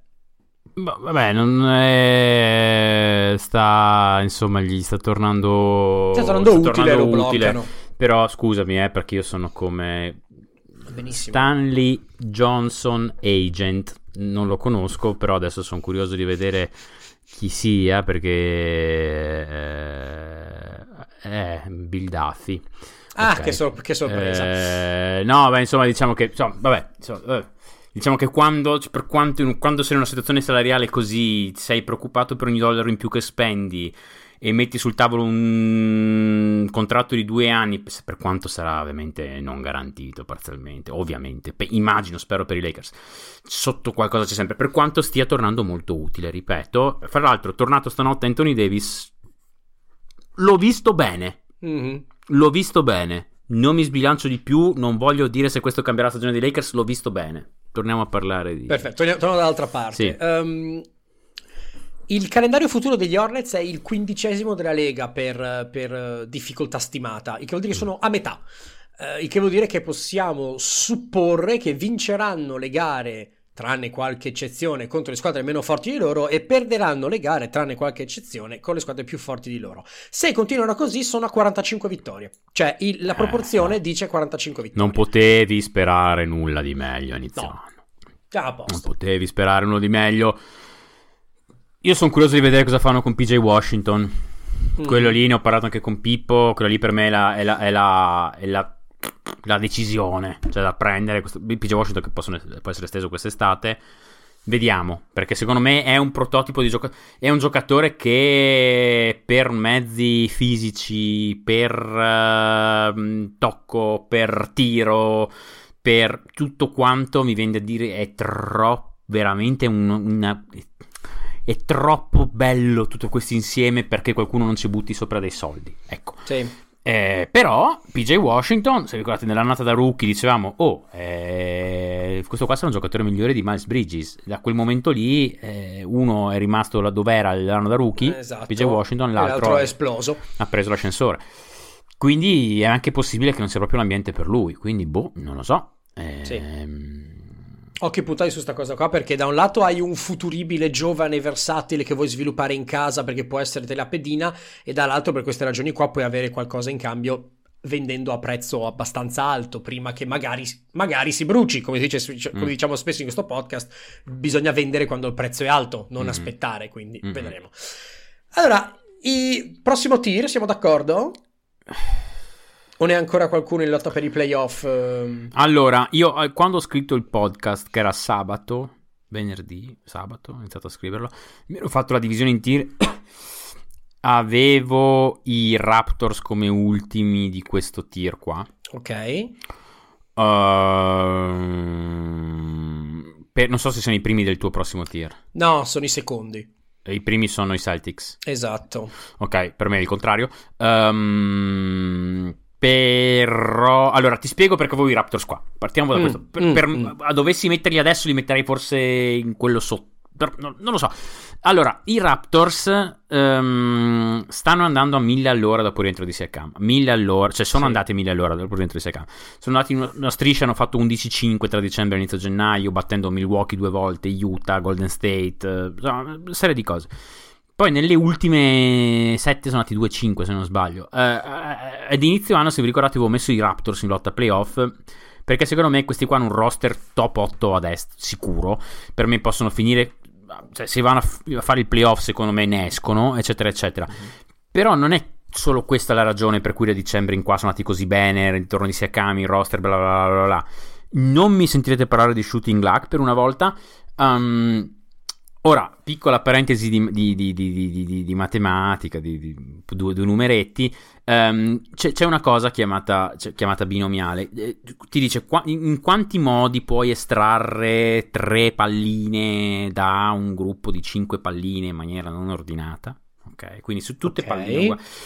Ehm, la risposta è 5 su 3, cioè è un conto che praticamente sarebbe, eh, si scrive 5, proprio visivamente il 5 sopra il 3 e tutto racchiuso in una, tra due parentesi tonde. Le ho viste queste Eh, cose nella mia sì, vita. Mi sì, sono sempre è- chiesto perché queste frazioni non c'hanno la linetta. Sempre Fondamentalmente questo qua, quindi il numero che viene fuori è, adesso farò, dirò la boiata, il numero che viene fuori dovrebbe essere... Comunque Scusa, adesso c'è- Ma che operazione è da fare? Eh, Cioè, Ci sono dei fattoriali, devi dividere. Comunque, insomma, 5 su 3 mi sono fatto il conto l'altro giorno. Potevi dire sono dei Bogotà. Sarebbe stato uguale per me. Vabbè, insomma, adesso non entriamo in dettaglio. Comunque, il 5 su 3, eh, perché sennò devo starvi a spiegare la formula, diventiamo pazzi.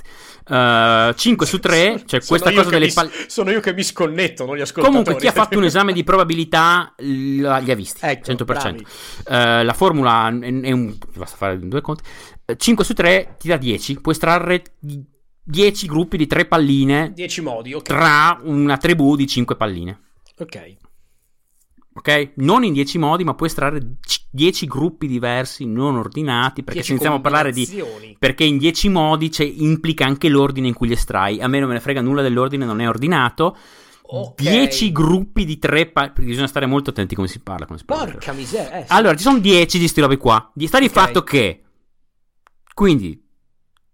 Nurse ha 9 di queste 10 3-man lineup. Sotto... Allora, se tu prendi i 5, i 5 titolari di Toronto. Ok. Tu puoi avere dunque, se tu li consideri come palline, Ok, ok.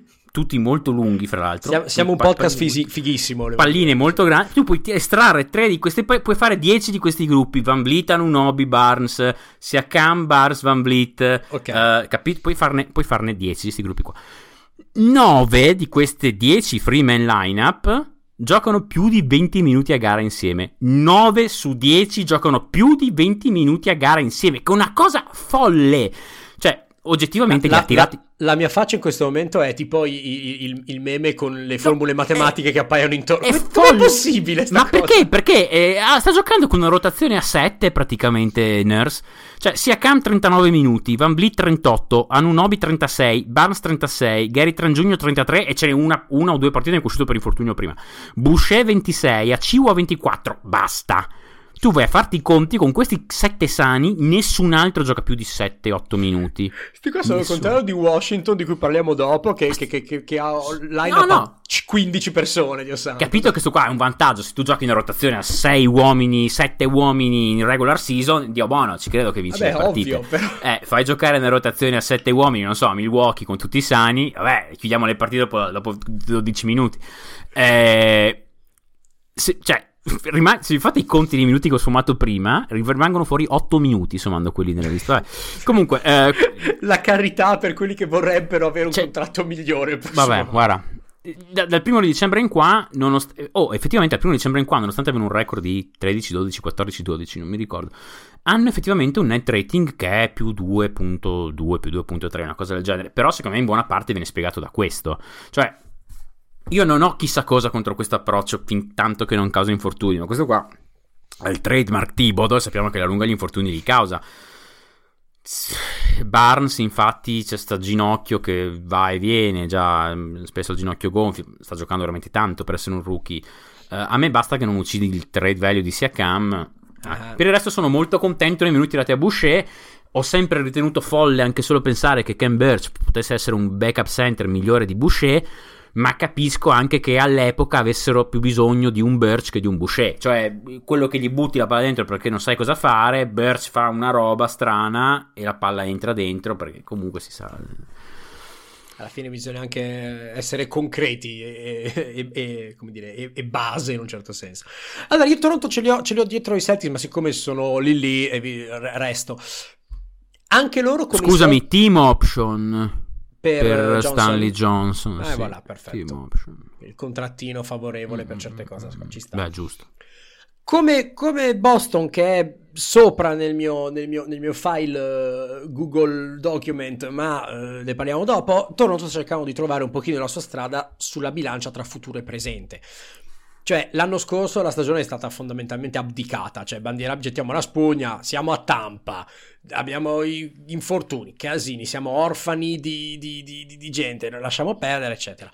Quest'anno però siamo di nuovo qua, eh, è partito Lauri, che non è poco, ovviamente, e ci si ritrova però comunque sia a girare volta allo stesso, stesso, stesso, momento. Io al power ranking di inizio anno ancora, sono andato a rileggerlo, spingevo per una presa di consapevolezza e un abbandono dei sogni di gloria. Cioè, apriamo una nuova pagina, mettiamo il turbo alla timeline, che sia un tank più o meno aggressivo, ma insomma, o che sia uno sviluppo dei giovani, eccetera. Poi sono arrivati dei giovani da sviluppare, Aciwa, Barnes, eccetera. Quindi andiamo. Poi Nurse tendenzialmente vuole vincere le partite e quindi non mi stupisce che faccia giocare dei minuti vergognosi dei giocatori, però Van Vliet sta giocando un'annata fantastica. Madonna. A, a gennaio... Cioè, cioè... Non, non, fate un all-star team da nessun tipo senza Van Vliet. Cioè non, non esiste che Van Vliet non sia all-star quest'anno. Proprio 0% di possibilità per me. Se è fuori è una, è una vergogna. Beh, è, è, è, fondamentalmente infuocato a gennaio 25, 4, 7,5 col 57% di shooting, ma sta giocando minuti enormi, cioè siamo già a 13 gare con più di 40 minuti giocate, di cui 6 nelle ultime 7 gare, cioè 6 nelle ultime 7 gare con più di 40 minuti, la settima 39 e, qua, e, qua, e spicci, quindi ferie, che... ferie, vacanze. Insomma, stiamo spremendo il nostro miglior giocatore di quest'anno per vincere qualche gara e arrivare, noni, ottavi? Che senso ha? Cioè, non lo so, eh, il punto è, bisogna prendere una direzione o l'altra, o si punta in trade deadline, allora fare il saltino in più e cerchiamo di ravvivare sta fiamma verso un, un potenziale futuro prossimo di contending, che non è quest'anno ma potrebbe essere il prossimo tra due, oppure anticipiamo la risacca, facciamo quello che dobbiamo fare e ripartiamo da zero. Abbiamo già Scotty Barnes, possiamo costruirci intorno, abbiamo giocatori utili, giovani, futuribili, versatili, grossi, non siamo così male, non è, che, non è una ricostruzione stile Orlando, quindi fa, facciamola sta cosa, eh, non lo so, non so, bisogna capire in che direzione vogliono andare da, da uno o dall'altro lato. Io non so cosa farei fossi in loro, oggettivamente, però una decisione bisogna prenderla. Stare così, un po' a galleggiare così, spremendo i tuoi migliori giocatori e non sviluppando quelli potenziali perché ne fai giocare sette, non so quanto valga, ecco. Allora, prossimi, Celtics. Celtics.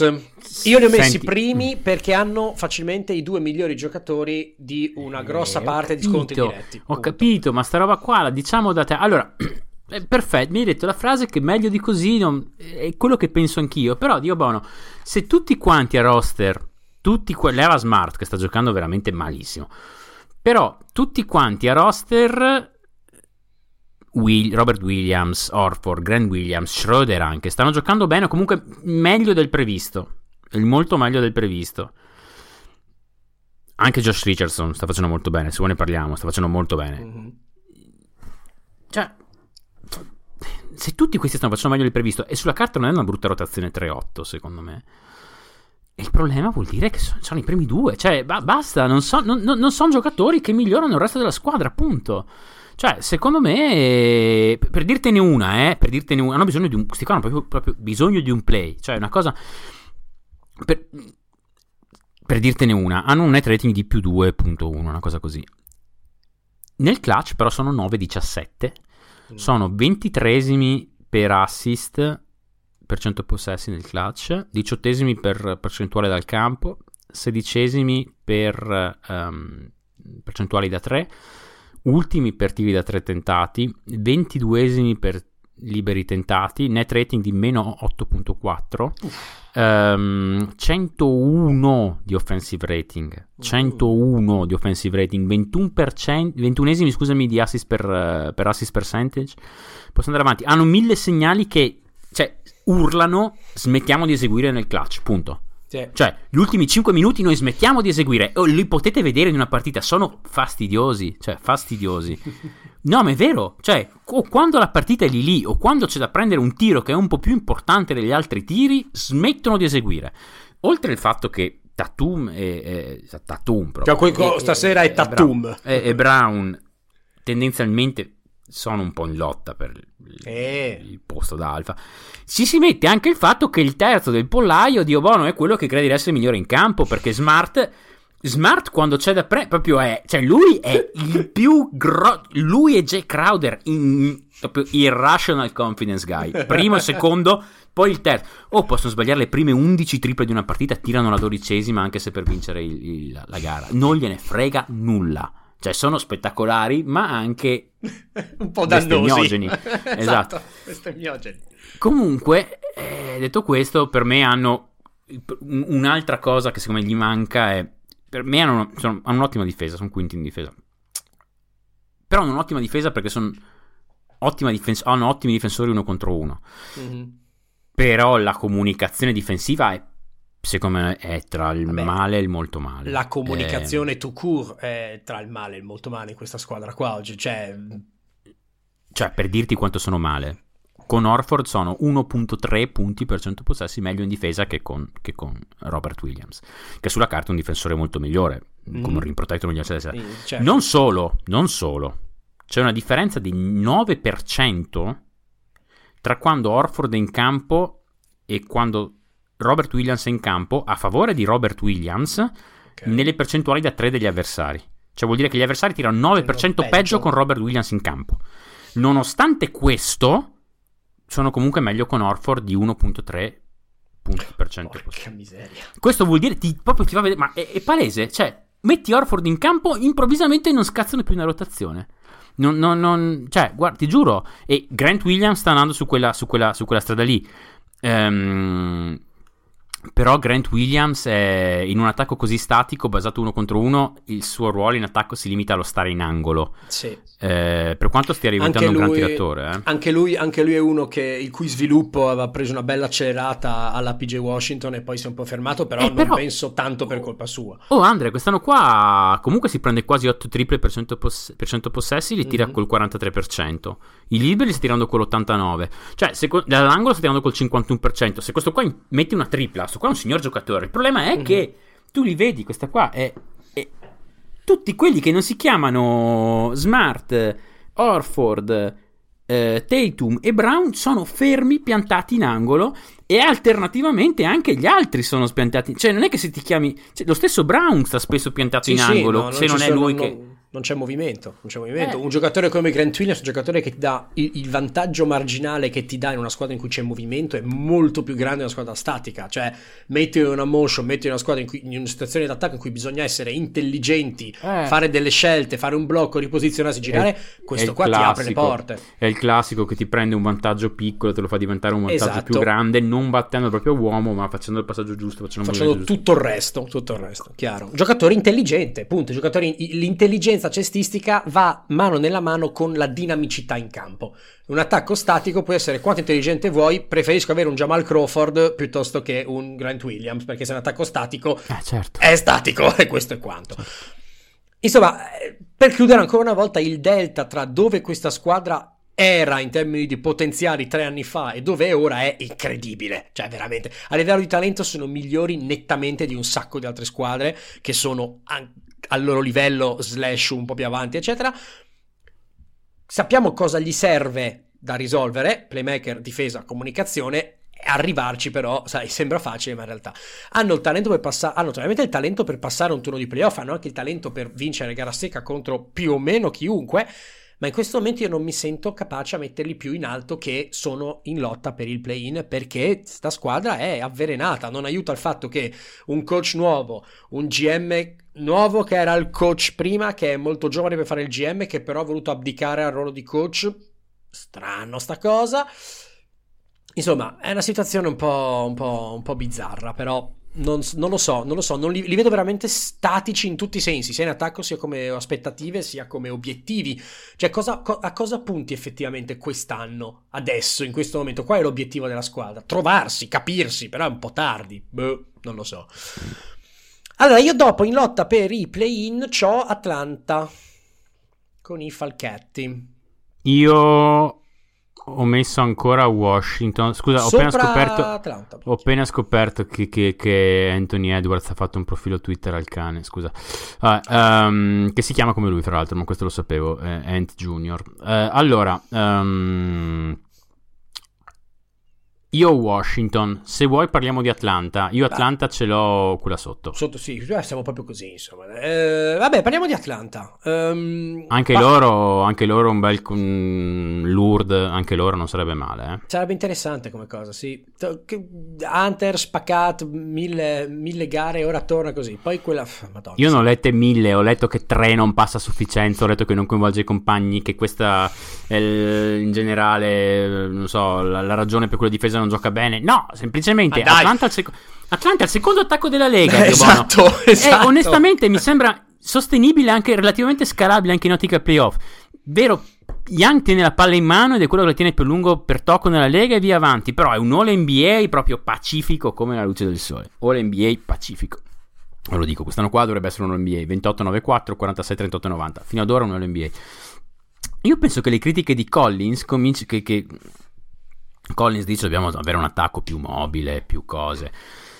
Io credo che siano legate al fatto che Collins dovrebbe avere più tiri, ma che ci sta anche che Collins in un altro attacco avrebbe più tiri. 12 tiri per uno come Collins sono pochini, lo so anch'io che sono pochini, ma come sono pochini 9 di Capelai, 10 di Hunter, gli 11 di Bogdanovic, sono una squadra talentuosa in attacco, punto, hanno Gallinari, cioè, eh, Dio buono, eh, eh, cioè, se sei... Se se- tutti, se tutti sanno buttare la palla nel cesto, è ovvio che tutti tireranno di più e quindi No? E ognuno questa- tirerà meno di quanto potrebbe tirare in un'altra Es- parte. Non esatto, è difficile. Se questa è una motivazione per farti correre meno in difesa, mi dispiace, ma il problema sei te. Eh. Non sono i pochi attacchi, che il poco, le possibilità che dell'attacco, secondo me.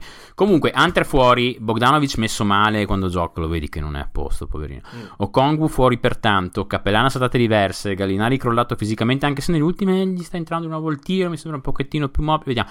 Ehm, è chiaro che abbiano fatto così male in difesa, cioè ci sta, ci sta, non vedo problemi. 29esimi in difesa, peraltro. Sì, cioè sono secondi migliori in attacco, secondi peggiori in, in Sì, difesa. sì. Spaventosa come cosa. Detto questo, io, sai, c'è questa, c'è questa spirale strambissima del, appunto, come dici tu, del John Collins che è il eh, leader, o perlomeno vorrebbe essere, non so, vocale, e quindi non è il primo a dire, ah, non sono d'accordo, stiamo giocando male in difesa, eccetera. Però, sai, dopo che leggi uno, due, tre, quattro articoli o fai uno, due, tre conferenze stampa in cui dici abbiamo parlato tra di noi, non va bene, dobbiamo rimotivarci, cos'è, e non cambia niente, boh, beh, questo è, facciamo qualcosa però, nel senso non è che così. Cioè, i giocatori, oltre a riconoscere il problema e scaricare un po' di frasi fatte, io oggettivamente non ho visto grandi, grandi cose in cambiamento. Eh, non, e anche per questo, secondo me, che c'è un, un che è ripartita questa vocina che ah ma Simmons magari aggiusterebbe eccetera eccetera non mi va di parlare non ne parliamo però in una situazione diversa cioè con una squadra che si sbatte un po' più in difesa visto che nel clutch non sono bene i quarti quarti non sono bene e appunto in situazioni, in situazioni complicate si sciolgono in difesa non è che prendi il giocatore, cioè la difesa, il, uno come Simmons è la ciliegina sulla torta di una difesa che già è strutturata con gente che vuole difendere. Se prendi lui e speri che ti giri il... Se, spe, se prendi Simmons con l'idea che ti giri la mentalità difensiva della squadra, io non so quanto stiamo messi bene, ecco. Mm. Quindi che si sveglino, che accettino il fatto che è una squadra trecentrica in attacco e va bene, e in difesa ci si sbatte, magari ti sbatti, c'è un contropiede, fai due o tre alle up in più e sei più contento anche tu, che le cose vengano dall'altro lato, insomma. Comunque, parliamo di una cosa bella anche, perché mm. o, o Kongu, perché sta facendo delle sì, cose pazzesche questo ragazzo qua. Che giocatore. È la prima volta che riesce a stare sano per più di un mese di fila, nelle ultime 5, 10 più 6, soprattutto tre stoppate a gara. Nelle due gare contro uh, Milwaukee e Minnesota è stato dominante, veramente. Sta massacrando. Una una no-fly zone, cioè una roba Veramente. folle, due senza Capelà peraltro, quindi era contro gli starter anche. Non sono ancora al punto da dire che Capelà dovrebbe essere ceduto perché sta facendo molto bene da quando è arrivato, è un buon centro, eccetera, il contratto è buono, ma diciamo che Kongwu dovrebbe avere più minuti, questo sono sicuro. Contro Kongwu gli avversari in generale dal campo tirano col 39%, che è il 9% in meno rispetto a quello che fanno di solito. Mamma mia! 9%. Al ferro contro di lui tirano col 45%, che è il 18% in meno rispetto a quello che fanno di solito. E, ehm, secondo, me, secondo me Okongu avrebbe un impatto non troppo differente da Mobley in difesa se gli fosse data una chance minutaggio eccetera. Per capirci da, dal cambio a Capelà e comunque di on off in difesa è a meno 5.3 e dal cambio a Capelà che è un grandissimo rim protector. Cioè la difesa migliora di 5 punti con perché lui dà, dà di fatto il cambio a Capelà ha un 4.1 di defensive uh, Raptor che comunque, ripeto, vabbè fa un po' di regressione, però comunque di base parti da una forma strana dell'on-off. Quindi voglio dire, cioè, questo qua prendi, levi Capelà, metti lui la difesa migliore di 5 punti per possesso. È pazzesco sto ragazzo. Sono molto contento per lui perché se ricordate addirittura nel, nel mio quell'esperimento che non è un mock, non è, un, è quello che farei io nella io Kongu l'avrei preso alla, proprio alla, o alla 1 o alla 2, cioè proprio mm. 100%. Eh, se tu credi in Edwards, se Minnesota credi in Edwards, benissimo. Stare, io all'epoca avrei preso, onestamente non credevo in Edwards. Non so, fra, voglio comunque vederlo ancora il fatto che sia veramente integrabile in un contesto vincente. Uno che stanotte 40 punti, benissimo. Nulla, null, zero assist. Quindi voglio vedere un attimino come funziona la cosa, ecco. Chiaro. Um, io avrei, avevo messo Kongu addirittura ai Timberwolves all'epoca e comunque non sarei mai andato oltre gli Warriors. Cioè, io fossi stato gli mm. Warriors, avrei, sarei vuoi veramente un lungo, ma non me ne fregano. Prendo Kongu e mi sono garantito il futuro. Però... Sì. Beh, anche lì, sai, sono, queste qua sono le belle scelte da fare. Cioè, cosa faccio? Tredo un giocatore che è forte per, dargli, per far giocare il suo rincalzo che è forte uguale? Vabbè, capirai invece di questi problemi qua. Quindi sì. Io ho un piccolo tarlo, mm. che è una cosa un pochino... Cioè, è un po' sofista, quindi non trovo una risposta. Però il discorso mm. è... Non è che forse con Trey Young stiamo arrivando al... Eh, cioè il discorso del non è così tanto importante che la tripla entri, è importante l'effetto che fa la difesa avversaria, il fatto che tu prenda le triple e le segni perché si sblocca la cosa, non è che forse stiamo facendo il giro con Trey Young e sta diventando una cosa anche un po' esagerata, perché? Perché io lo mm. guardo e ci sono almeno due triple a gara che tira a cazzo di cane. Sì. Allora, io capisco il tenere la difesa sul chi vive prendendosi anche magari una tripla da 9 metri, perché la metti una volta ogni tanto, però quest'uomo tira, quest'anno tira col 38%, che è una, buona, una buona percentuale. Vedendo le, t- le, triple che si prende è Contando ottima. che lo tira, che tira praticamente quasi solo dal pull up, ci sta benissimo. Però lui prende 2.7 triple a gara su 7.7 mm. che ne fa nei primi mm. 9 secondi dello shot clock. Sì, sì, sì. Queste qua io vorrei eliminarle cioè, eh... il, mio, il, mio, il, mio, punto è, quando, io vorrei, vorrei, studiare e capire che non potrò mai farlo perché ho una vita, quanti punti in contropiede regali agli avversari con queste triple prese a fallo di Loppide? Non lo so, non lo so, Andre, si però anche Kerry aveva avuto un periodo della sua carriera in cui per allungare le difese, per costringere... Mm. Fondamentalmente adesso Kerry lo prendono su a metà campo. Eh, Young ancora non lo prendono a metà campo. Certo che se tu cominci a portare il blocco a livello del logo, prima o poi sarai costretto ad, allar- ad allungare il campo, allargarlo. È una strategia che può pagare sul lungo termine, non lo so. Secondo me, nel momento in cui arrivi a... ad alti livelli o ti devi giocare, te le devi levare quelle triple lì. Eh, Però non lo so, per- non lo so. Io, io mi rendo conto questa, questa cosa qua, siccome comunque sia, so- cioè resta un tiratore da tre efficace per quanto non Mm. quanto Kerry, non penso sia una croce che si porta, però mi domando se sta cosa qua potenzialmente non possa diventare un problemino, almeno parziale. Cioè se il prezzo che tu paghi per avere la difesa allargata che ti dà, che ne so, 30 punti in una partita, il fatto che non lo paghi perché in certi momenti perdi le occasioni. Non lo so, però guardandolo mi dà il nervoso perché ogni tanto tira senza ritmo, troppo lontano all'inizio dell'azione e questa cosa qua mi dà fastidio, punto. E capisco anche un, un Collins che dice servono più tiri in attacco agli altri per questa roba qua, solo per questa Boh, roba qua. so. Comunque, guarda, ah, avevamo detto- andiamo avanti perché stiamo cor- dobbiamo correre Sì, dai, tantissimo. uno, due, guarda, dai, Eh, quattro ne mancano, però sono già un'ora e un quarto, dobbiamo accelerare. Via. Eh, Knicks. No, Washington. Ah, Washington abbiamo 5 ne mancano, miseria, abbiamo Cinque. stavo già Allora, Washington velocissimamente per me è una stagione allucinante. Comunque, ehm, una delle cose più bizzarre nelle ultime annate, secondo me, la, la la statistica che penso spieghi meglio sono gli on-off di Bill e di Widdy, che sono sulla carta i due migliori giocatori Wizard. ehm, sicuramente i due più utili di una squadra mediocre dal punto di vista offensivo, quantomeno.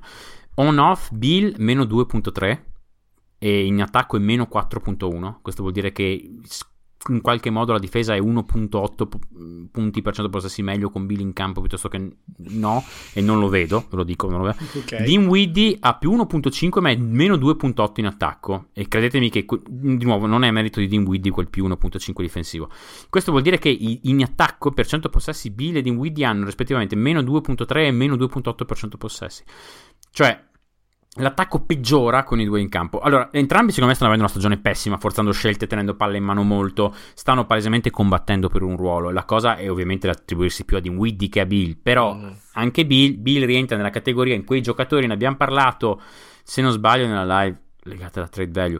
Cioè, è il classico giocatore che dovrebbe giocare senza palle in mano per la maggior parte del tempo, ma ha giocato in una squadra scarsa per un periodo con la palla in mano, non riesce più a disabituarsi Certo. all'avere la palla. Per dirti, cioè, comunque Bill è crollato, è passato da 31-5-4, 49-35-89 a 24-7-5, 45-30-84. Crollato, crollato. Madonna. Dinwiddie 14-6-5, 39, 32-81, meno, sei- meno di 6 liberi per cento possessi dopo averne avuti 9-11 nelle ultime due stagioni da sano. Dinwiddie non è più Dinwiddie, si vede. Io, guarda, trovo molto eh, come posso dire, ehm, descrive benissimo secondo me la stagione il fatto che la prima Freeman lineup con minutaggio significativo e con dentro Bile di Dinwiddie abbia meno 6 di net rating. Mhm. Ehm, trovo anche molto, diciamo, in accordo con quello che vedo il fatto che quella che ha più 12, che ha minuti anche discreti eh, di net rating, sia Avdia, Arrel e Neto. Perché secondo me Arrel è stato il miglior giocatore Washington in stagione per Sì. impatto. Avdia, secondo me, tra le seconde linee, nettamente quello con più impatto. Cioè, proprio Avdia cambia le partite quando entra. E, e Neto credo sia quello che più ha ceduto il proprio ruolo. Comunque, Bill e Dinwiddie insieme, net rating, cioè le, con- le two man lineup, meno 5.4 Madonna. ed entrambi hanno net rating molto meno peggiori di quello. Questo vuol dire proprio insieme, proprio quei due. È un disastro. Non, non va, si vede, si vede, si vede. Eh, boh, non lo so. Mm, questa per me è la descrizione perfetta dell'annata. de- L'unico, appunto, la cosa è, avevo li avevo indicati come squadra su cui avrei messo. Sì. Ecco, quindi sono contento di non aver perso un attico a Miami. eh, Di non aver scommesso questa cosa, sì. Esatto, sì. Ma Josh Robbins che scrive per The Athletic e tratta, tratta di Wizard ha sollevato un punto molto corretto, cioè come dicevo anche prima, stanno, Ansel sta giocando con una rotazione di praticamente 11 uomini in maniera regolare. È tornato Hashimura, è tornato Thomas Bryant, bisogna farli crescere, bisogna provare a gestirli, eccetera. Anche qui, come abbiamo già parlato per Toronto e per Boston, c'è un discorso di... Eh, non è una colpa, ma c'è un discorso di ok, dove ci posizioniamo nella bilancia tra presente e futuro? Cosa facciamo? Cerchiamo di continuare a forzare l'onda di inizio stagione in cui giocavamo bene per cercare di tranquillizzare Bill e tenercelo, evitare che voglia andare via e ci faccia la Arden move, oppure facciamo sviluppare i giovani sapendo che tanto alla peggio arriviamo a un primo turno playoff e siamo sparati fuori a quel punto facciamo giocare di più i giovani. Quindi, dove riduciamo questa rotazione da 11 uomini con tanti minuti? In che senso? Nel senso giovani o nel senso veterani capaci, eccetera, eccetera? Non lo so, non lo so, non esiste sfera di cristallo, non sappiamo. Ottobre 5-1 di record, novembre 8-7, dicembre 5-9, gennaio 5-7. Sono diciottesimi riguardo la, la, fu- la difficoltà futura del, del campionato, quindi non sarà in discesa, non hanno gare facili per poter giocare, quindi bisogna fare veramente una scelta. Se da un lato è peccato perdere i playoff e perdere l'eterno playoff dopo un inizio così positivo, forse veramente vale la pena ridurre le rotazioni, far giocare di più le, le, le line-up positive, nettamente positive, via. Ma se le line-up nettamente positive sono praticamente la panchina, come troviamo una soluzione a sta cosa? Non ne ho idea, ecco. Quindi forse un inizio così positivo paradossalmente li ha un pochino bloccati in indecisione per adesso, a metà stagione. Non lo so, è chiaro che il dubbio sempre... Cioè, se l'obiettivo è ancora teniamo Bill a tutti i costi? Non lo so. Bah, non lo secondo so. me, secondo me... Insomma, vabbè, ne abbiamo parlato, io l'avrei... L'avrei scambiato tempo fa, ma vabbè, uh, ok. Uh, senti, New di York volo veramente. E di volo, volo, di volo, di volo, di volo. Allora, io dico tre cose. La prima è, l'anno scorso erano il ventitresimo attacco e la decima difesa eh, scusami, la terza difesa, quest'anno sono il ventitresimo attacco e la decima difesa. Cioè, la difesa è peggiorata perché gli avversari hanno, hanno smesso di avere un, un, un, dire, una maledizione sui polpastrelli per cui non riuscivano a buttare la palla dentro. Però d'altro canto l'attacco è rimasto lì. Quindi se noi abbiamo scommesso, che era quello in cui ero anche abbastanza convinto, ma abbiamo scommesso in rinforziamo l'attacco e alla peggio perdiamo un po' di difesa, non importa, la difesa è peggiorata nettamente perché anche se sono ancora in top 10 e comunque sia dal terzo da, da top 3 alla top 10 è un bel salto l'attacco non è cambiato è rimasto uguale quindi eh, Andre, Andre Seco- Dio secondo, buono. aspetta, aspetta, secondo numero Randall 25-10-6 l'anno scorso 19-10-5 quest'anno dal 57 al 50% di true shooting terzo numero i, i, titolari hanno un net rating di meno 11,5 il vostro onore ho finito No, non so cosa dirti. A me, secondo me, comunque il coach of the year l'anno scorso a rimane una delle. Ma dai! È, è, cioè, è veramente uno dei più rubati di, di sempre. A me spaventa il fatto che tu continui a mettere la palla in mano a chiunque tranne che a Barrett, che sarà anche un discreto casinaro, ma sta dimostrando di poter arrivare spesso al ferro e lì finisce col 63%. Questo qua gira a 7 liberi per 100 possessi da quando è rookie e ancora non gli danno palla in mano, quando hai quegli indicatori lì, la soluzione è dagli palla in mano e vedi.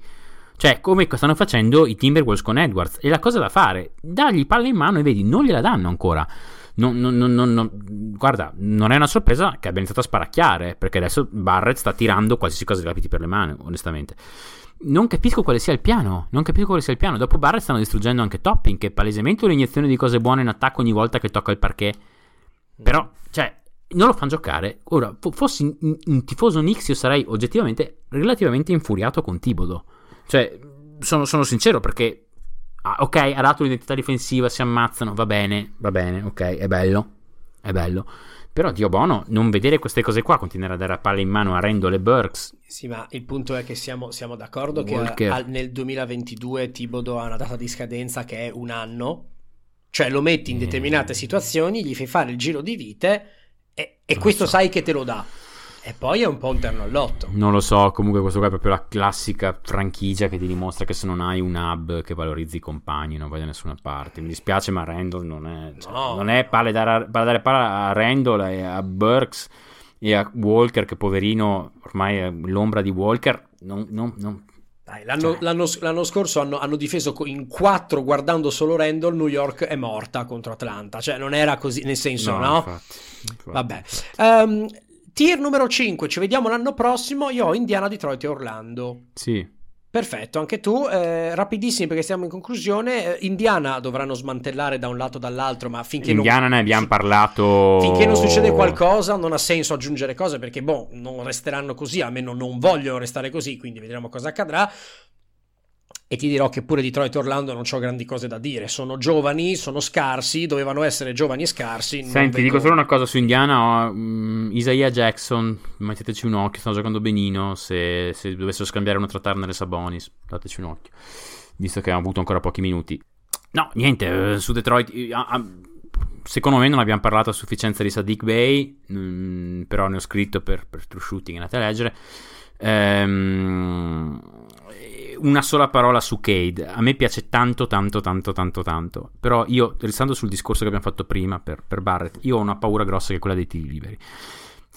Sta palesemente sta prendendo le misure con l'NBA. È uno che ha- non è uno in your face alla Anthony Edwards, che citiamo di nuovo nel podcast. È uno che ha bisogno del, del suo tempo per dirti tiri dal campo negli ultimi tre mesi sono 37%, 42, 44. Cioè sta prendendo, se, se arriva, arriverà entro la finale a tirare col 46-47% dal campo. Questo qua è comunque un buon numero. Però fa ancora una difficoltà cana a prendere falli. Non dico andare al ferro perché sapevamo che cioè, non ci andrà mai, o comunque sapevamo che potre- avrebbe potuto avere problemi. Però più non ce la fa a prendere falli. Cioè, questo qua tirava 9 liberi per 100 possessi al college, che sono abbastanza, sono Mhm. tantini. Adesso ne tira 2 per 100 possessi. Questo qua è preoccupante. Cioè, è di nuovo bello Isaiah Stewart, eh? cioè bello, ci mette impegno, eccetera. Però Dio buono è veramente un pincarel in mezzo al- al- all'area, un, un- come si dice, un palo dissuasore del traffico di quelli che rientrano nell'asfalto quando arriva il residente. Quello il pincarel. Quindi, cioè, anche qua liberali, metti, cioè, hai, chiaramente non puoi, non puoi usare male un giocatore perché ne ha, hai Isaiah Stewart. Per l'amore di Dio, ripeto, non è male come giocatore Isaiah Stewart, però quello è e più o meno quello rimarrà. Perché stai mettendo nelle cattive condizioni di, di- di operare Cade? Non lo so, guarda, non, non- non- è palese che, che giochino molto meglio con Trey Lyle in campo. È palese, cioè lo vedi. Guardi i 20 minuti di Detroit e capisci che girano meglio con Trey Lyle in Eh, sì, nettamente. Sai che io tra i Lies ho un amore imperituro da, da- da anni. È il, è il fringe del mio, del, del mio, del mio fantateam, però insomma. Per chiudere, Orlando, proprio velocissimo, è tornato Jalen Suggs, qualora non ne fosse accorti, nelle ultime 5, 15, 5, 5 e 2 stocks. Tutto tirando malissimo da 3, per 2 su 13, però nel resto 29 su 54. E in queste 5 gare, torniamo sempre lì, si è preso 28 liberi. Cioè, nelle ultime 3 gare si è preso 24 liberi contro Chicago, Lakers e Philadelphia, quindi non gente che proprio ha difese ma- ma- malvagie. Ora capite perché ero alto sulla bestia. Cioè, se questo qua se mette il tiro a posto è un demonio. Finalmente è un tornato titolare. Rimango convinto che questa deve essere, debba essere la squadra sua e non di, e di Cole Anthony. Questo qua va al ferro. Cioè, questo qua va fatto giocare. Sono contentissimo per Suggs. Contentissimo. Seguitelo, guardatelo. È un piacere guardarlo ultimamente. Suggs è rientrato veramente bene. Sono veramente contento. Bene, una, una nota positiva in chiusura dell'episodio e ora in maniera ufficiale perché behind the scenes voi non l'avete sentito ma mio collega sì, io mi ero completamente dimenticato di Orlando e quindi stavo andando in chiusura in maniera proprio libera e adesso fa- faremo una magia di editing per togliere questa cosa qua ma vi ho comunque rivelato l'inghippo uffi- ufficialmente non posso fare altro che ringraziare il mio co-conduttore e copilota grazie mille Andre Grazie a te, Andre. e ovviamente grazie mille a voi e buona NBA a tutti Buona NBA, un abbraccio. Tutti, sono Andrea. Buonasera appassionati della NBA e podcast. e anche cultura Buonasera, Andre. Buonasera a tutti. Che ti conoscono che adesso di Slavi? Allora, ti rendo pescatore. Buonasera, Buonasera. Che ti conoscono che adesso di Slavi?